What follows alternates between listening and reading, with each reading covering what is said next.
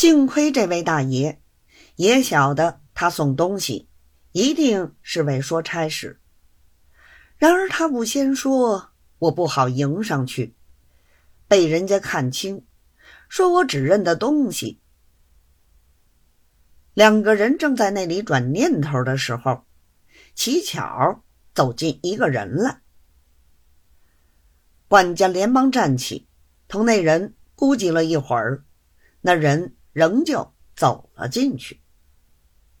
邹太爷正苦没有话说，幸亏认得这人，便搭讪着问道：“这位不是周老爷吗？”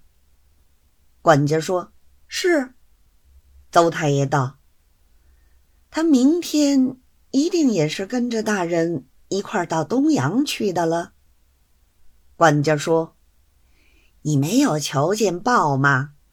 他是浙江巡抚。”奏调过的，等我们动身之后，他就要到杭州的。邹太爷道：“他不去，谁跟着大人去？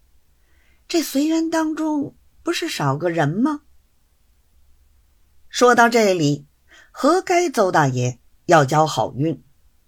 管家忽然恍然大悟道：“是呀，今天早上上头还说过。”周老爷不去，少个办事儿的人。你等一等，我去替你叹一叹口气，再托周老爷敲敲边鼓。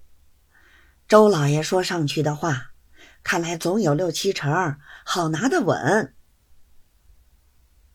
邹太爷听了，不胜之喜，连忙又说了些：“老哥提吧，老哥栽培。”倘若咱们弟兄们能在一块儿做同事，那是再好没有的了。